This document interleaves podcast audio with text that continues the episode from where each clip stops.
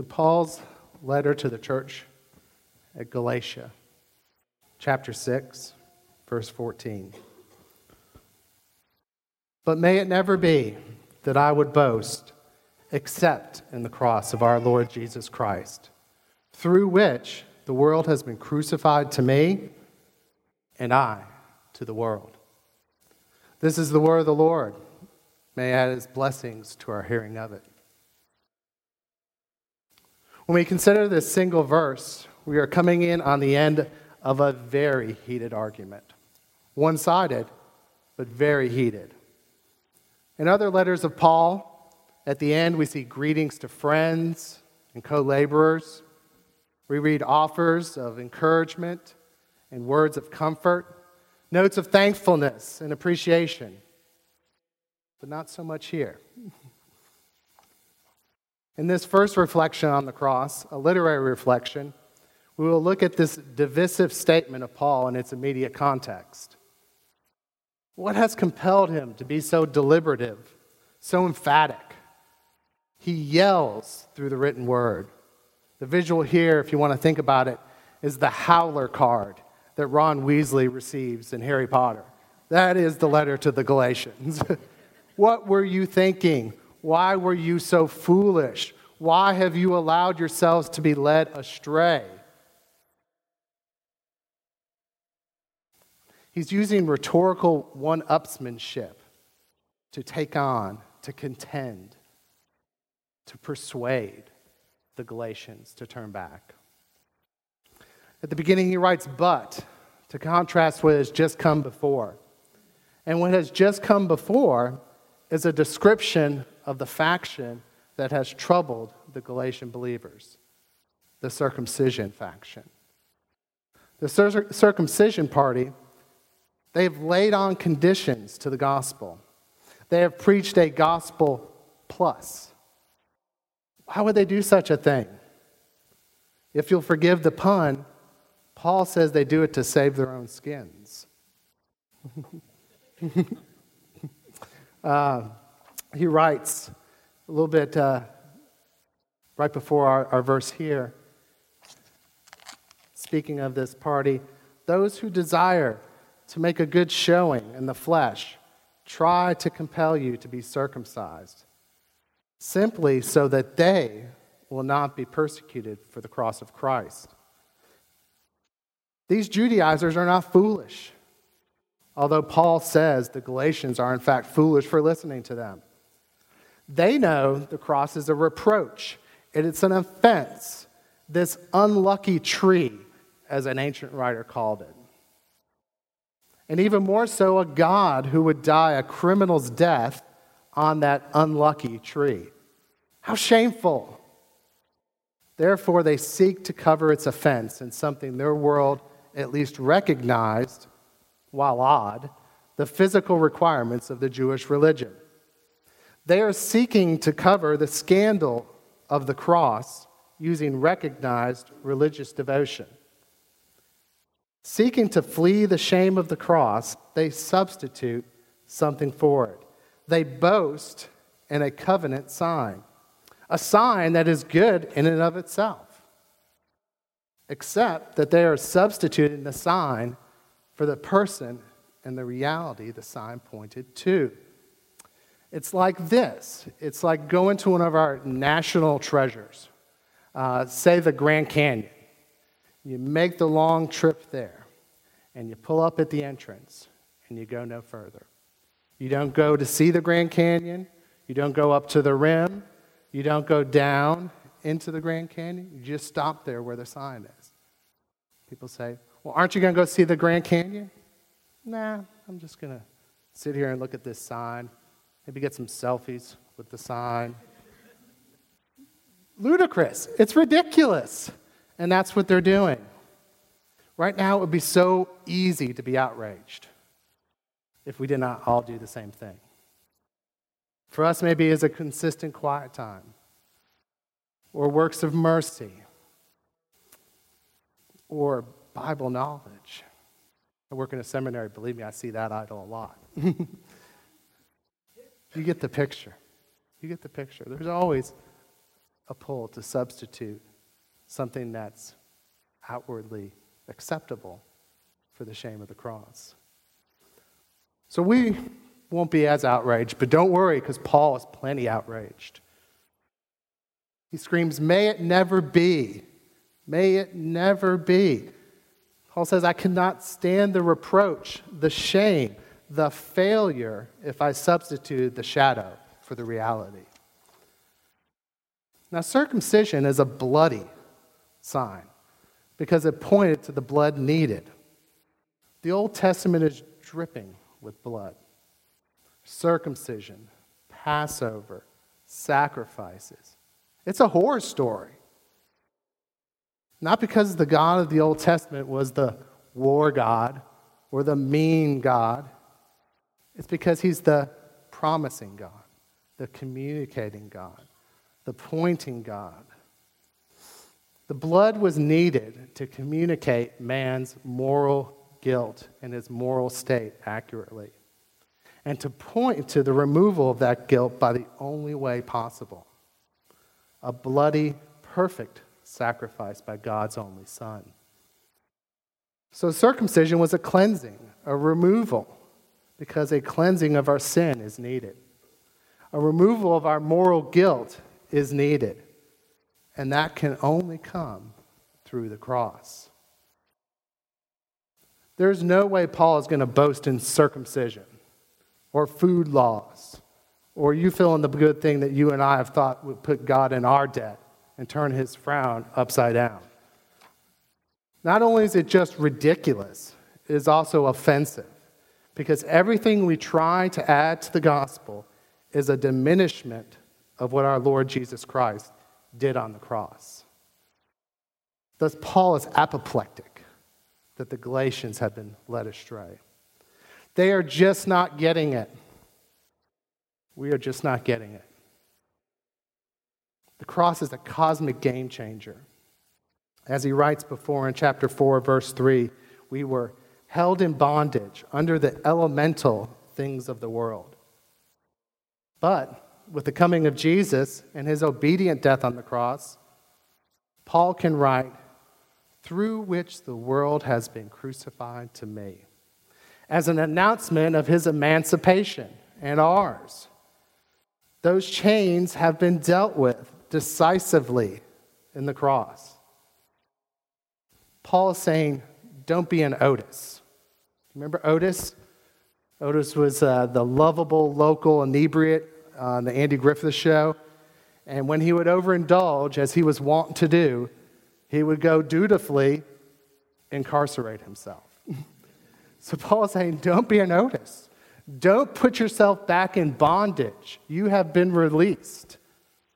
Don't submit to chains that the Lord Himself has struck off of you. Now, the crucifixion, though, has a dual result in the world. It frees us from the bondage the world would have us under, but at the same time, Paul writes, and I to the world. While the world and its power is a dead thing to the person that's in the gospel, that identification carries a price. The world looks on us with the shaming and scorn that it reserves for the cross and for Jesus. It's that identification, that absolutely necessary identification, that occasions Paul to warn in verse 17 For I bear on my body the brand marks of Jesus. If you are to throw off the slavery to elemental things of this world, of this age, and take on those things that belong to heaven, that belong to the next age, then the sufferings of Christ are mandatory. We cannot take just the things that are pleasing, that cause no offense. Notice that Paul did not say, I boast in the great ethical teachings of Jesus, or I boast in the compassion of Christ. Again, those are all good things. We should practice the ethics of the kingdom like those found in the Sermon on the Mount. You should show compassion to the marginalized, the oppressed, the hurting. But doing so will not save you. It's just your duty. The world will applaud you, but God won't. You have to take on Christ, His sufferings, His cross. God needs to look at you and see you washed in the blood of the Lamb. Then you will be justified. Then you will be glorified. Rhetorically speaking, this is Paul's summation, his closing argument. This is the decision before them and before us. Glory in those things of the world, and God will not glory in you. Glory in his Son and his sufferings for your sake, and God will glory in you. The word profound is just too little a word for this. It does not even begin to do justice to the cross, to the atonement. We can't even get our hands around the mystery of self sacrificial love for traitors and rebels. But for a theological reflection, maybe one of the best ways that we can begin to comprehend the nature of this earth shaking, time splitting event is to use the lens of the threefold office of Christ. Using this gaze, we can see the wisdom of God displayed in his plan for our salvation. We will see Christ lifted up, the true Adam, the true Israel, and our true Savior who provides all that is lacking in us. I'd like to turn to the shorter catechism to frame this visual. Now, I'm always very humbled when I go to the Shorter Catechism, because if you don't know this, it was written for children. Their instruction. And also, I've read in another ancient document for children and those that are ignorant. and so I read it and I go, wow, I have so much to learn or be reminded of. I, I feel a little bit, I don't feel a little bit, I feel very humbled. Question 23 of the Shorter Catechism, the Westminster Shorter Catechism asks, What offices does Christ fill as our Redeemer? And the answer is Christ as our Redeemer fills the offices of a prophet, of a priest, and of a king. In his states both of humiliation and exaltation. Specifically, we'll be examining Christ's humiliation on the cross. But we will see exaltation was present even in the humiliation of the cross. So, the first office to be considered is the prophetic office of Christ. The next question in the Catechism, number 24 How does Christ fill the office of a prophet? Answer Christ fills the office of a prophet in revealing to us, by his word and spirit, the will of God for our salvation. Now, Christ himself is a revelation, he is the word of God in flesh. His coming into the world revealed things that could not be known to man without him. now, two weeks ago, Steve Brown was here and he preached on John 17. And in that high priestly prayer, Jesus, speaking to the Father of the disciples, testifies also about himself. He says, Now they have come to know that everything you have given me is from you. For the words which you gave me, I have given to them. And they received them and truly understood that I came forth from you and they believed that you sent me. Now, looking more specifically at just the work of Christ on the cross, how does it reveal the Word of God for our salvation?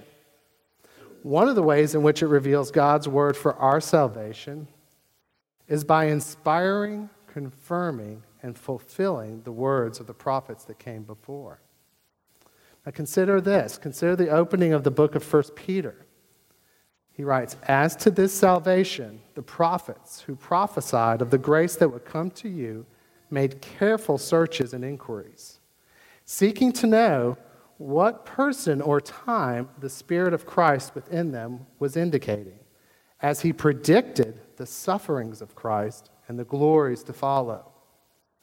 Now, here we understand that Christ sent the Holy Spirit to predict through the prophets his very own redemptive death according to God's plan.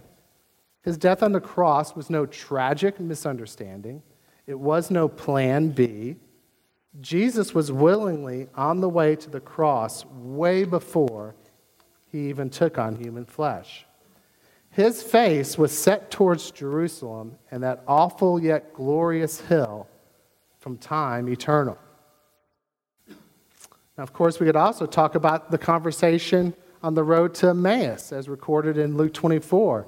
Or not knowing what Tim would do today, I also noted the Transfiguration as another great example to see how Christ was intimately bound up with the work of the prophets in the Old Testament as pointing towards his work on the cross. All across Scripture, the story of our great suffering Redeemer is writ large. The cross demonstrates the mysterious wisdom of God for our salvation and makes known to us something so wonderful that it could never have been conceived of by our puny imaginations. Paul is constrained to only boast in the cross because it has been revealed by Christ to be the very wisdom of God for our salvation. To put anything in its place is to, in effect, deny Christ and his revelation of the will of the Father. That's not a place we want to find ourselves, is it? Paul understood how ludicrous, from a godly perspective, it was to replace the cross with anything else. That's why he wrote in his first letter to the church in Corinth, in the first chapter, this We preach Christ crucified, to Jews a stumbling block, and to Gentiles foolishness. But to those who are called, both Jews and Greeks, Christ is the power of God and the wisdom of God, because the foolishness of God is wiser than men, and the weakness of God is stronger than men. British pastor Martyn Lloyd-Jones penned this wonderful observation on the cross as the wisdom and power of God. He wrote, If you want to know anything about the eternal wisdom of God, look at the cross. That is why Paul says it is the wisdom of God and the power of God. There you see the mind of the eternal solving the eternal problem. How can God be just and at the same time forgive anybody? How can he bring these things together? Righteousness and mercy, holiness and love. Is it possible? And the answer is on the cross. End quote. On the cross, Jesus, the very Word of God, reveals to us how we are to be redeemed in Him. Question 25 How does Christ fill the office of a priest? Christ fills the office of a priest in his once offering up of himself to God as a sacrifice to satisfy divine justice and reconcile us to God and in making constant intercession for us. There's so much biblical testimony to the atoning work of Christ in his priestly office. Christ mediating between God and man through his blood sacrifice. His is a sacrifice that is perfect and acceptable. An important distinction we see as early as Cain and Abel. Once we see here the sacrifice in Jesus that all other sacrifices point toward, then God's disregard for Cain's sacrifice is not inscrutable. It is just, it is right. But I want to focus on the reconciliation as it relates to Paul's statement in Galatians 6:14. Reading that the world is crucified to Paul and he to the world could lead one to think of Paul as a stoic hermit set off in purity from this foul world. But his boast is not separation, it is reunion, it is reconciliation. Consider the end of 2 Corinthians 5. Let's look at the final three verses. God was in Christ reconciling the world to himself, not counting their trespasses against them and he has committed to us the word of reconciliation. Therefore, we are ambassadors for Christ, as though God were making appeal through us. We beg you, on behalf of Christ, be reconciled to God. He made him who knew no sin to be sin on our behalf, so that we might become the righteousness of God in him. The world left to itself is at enmity with God, and correspondingly is under the wrath of God. We must be reconciled to God, and that can only happen through Christ and his work on the cross. There is no other reconciliation available, not law keeping, not devotion, not any of those things. We must be repatriated to God's camp. And that is why Paul's allegiance has changed through the crucifixion. And we must remember the exhortation that we received from Jason Van Bemmel last Sunday. We are now privileged as citizens of the kingdom to be ambassadors of the message of reconciliation. We are now honored to invite others to come and be crucified in Christ and freed from the bondage of the world and alive to the joys of the kingdom. Speaking of a kingdom, that presumes a king. And of course, being Palm Sunday, it's very appropriate. The Lord Jesus Christ coming in as a king of peace, riding on a donkey and not a war horse. As would been, that was a very different message, believe me, if he had come in on a war horse. so, this is a great time to think about the kingship that Jesus has. Question 26 How does Christ fill the office of a king? Christ fills the office of a king in making us his willing subjects, in ruling and defending us, and in restraining and conquering all his enemy, all his and our enemies. Through the cross, we are repatriated to the kingdom of God. We are now his willing subjects, as the Catechism states. For this to happen, King Jesus had to conquer his enemy and our enemy. The seed of the woman had to crush the head of the serpent. Hebrews chapter 2, verses 14 through 15, is as clear about this as it gets. Therefore, since the children share in flesh and blood, he himself likewise also partook of the same that through death he might render powerless him who had yeah he might render powerless him who had the power of death that is the devil and might free those who through fear of death were subject to slavery all their lives. Again the amazing wisdom of god at work. Now the devil using the curse of death from the sin that he brought into the world through the temptation of Adam and Eve had used that to hold the world in bondage.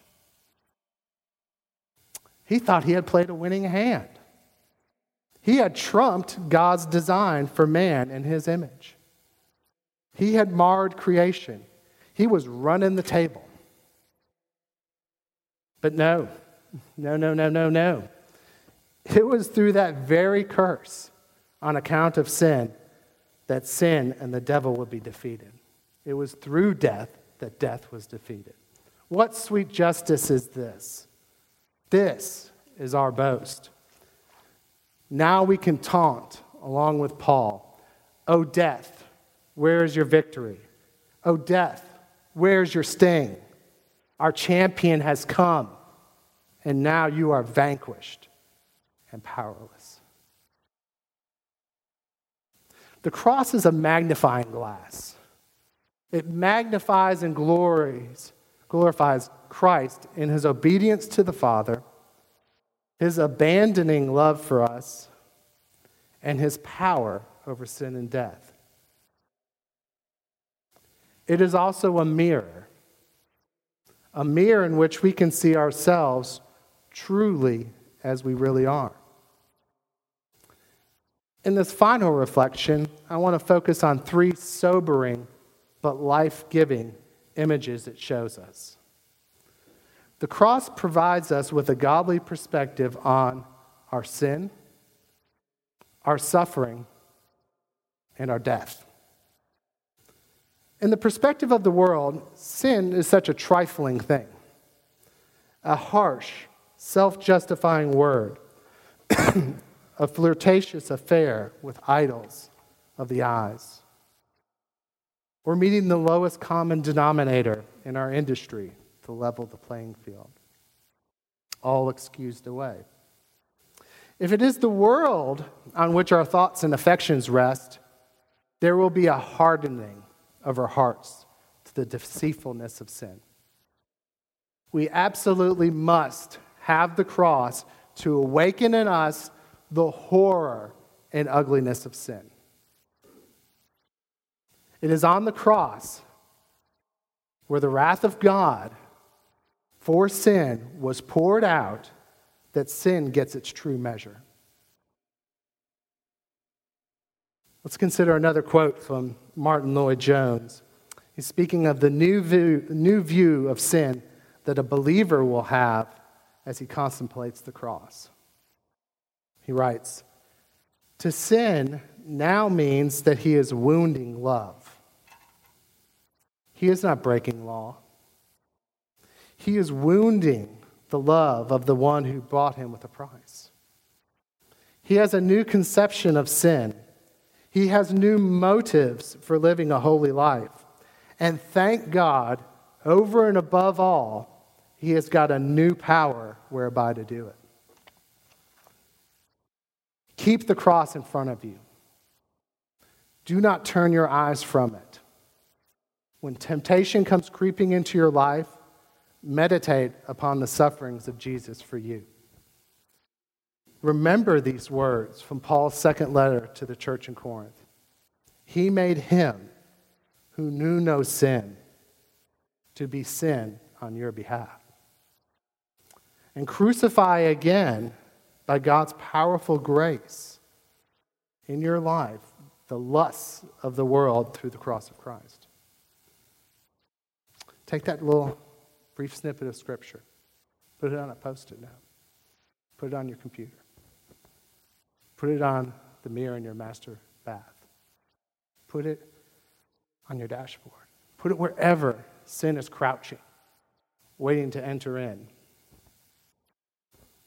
Let the blood of Christ that speaks a better word than the blood of Abel speak into your life. For while Abel's blood called out for a curse, the blood of Christ calls out for grace, since the curse has already been absorbed.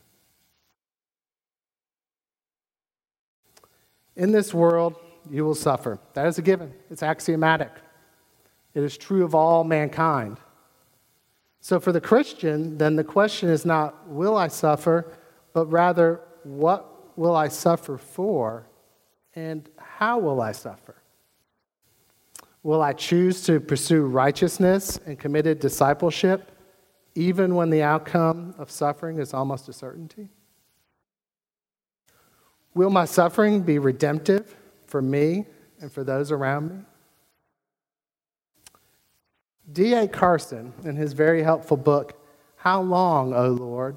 Reflections on Suffering and Evil, which, by the way, I would add to your home library, provides this encouragement to those suffering. To focus on the cross of Christ not only grounds our faith on the God who is loving and faithful, but also gives us an, example in his sacrificial and redemptive love that we can never outstrip. When we suffer, there will sometimes be mystery. Will there also be faith? Yes, if our attention is focused more on the cross and on the God of the cross than on the suffering itself. Friends, what do you prize in this life? Christ prized you. And that is why he set his face toward Jerusalem. That is why he did not summon the angels at his beck and call. Before time began, you were prized. And so he suffered. So when we suffer, we are being reminded to prize him, to set our eyes on him, to count the things of this world as rubbish in comparison to knowing him, and share in his sufferings that we will become more like him.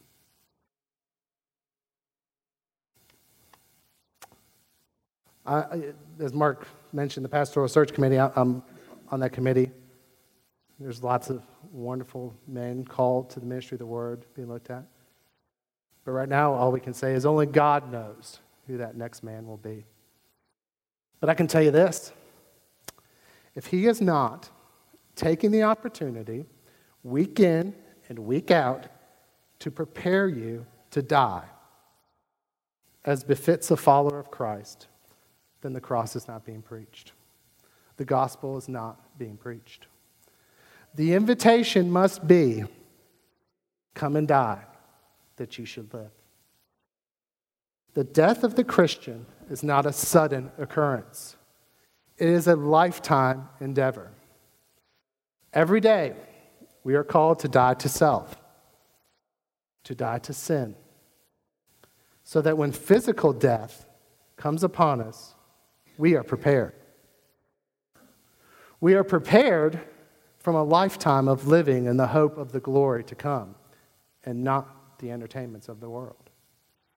We are prepared from a lifetime of seeking our treasure in heaven and not the treasure that is destroyed by rust. We are prepared by a lifetime of embracing suffering for righteousness' sake instead of avoiding the hard won wisdom produced by sharing in the sufferings of Christ. We prepare because Christ has prepared for us. Hear Jesus as he is recorded in John 14, verses 1 through 4. Do not let your heart be troubled. Believe in God, believe also in me. In my Father's house are many dwelling places. If it were not so, I would have told you. For I go to prepare a place for you.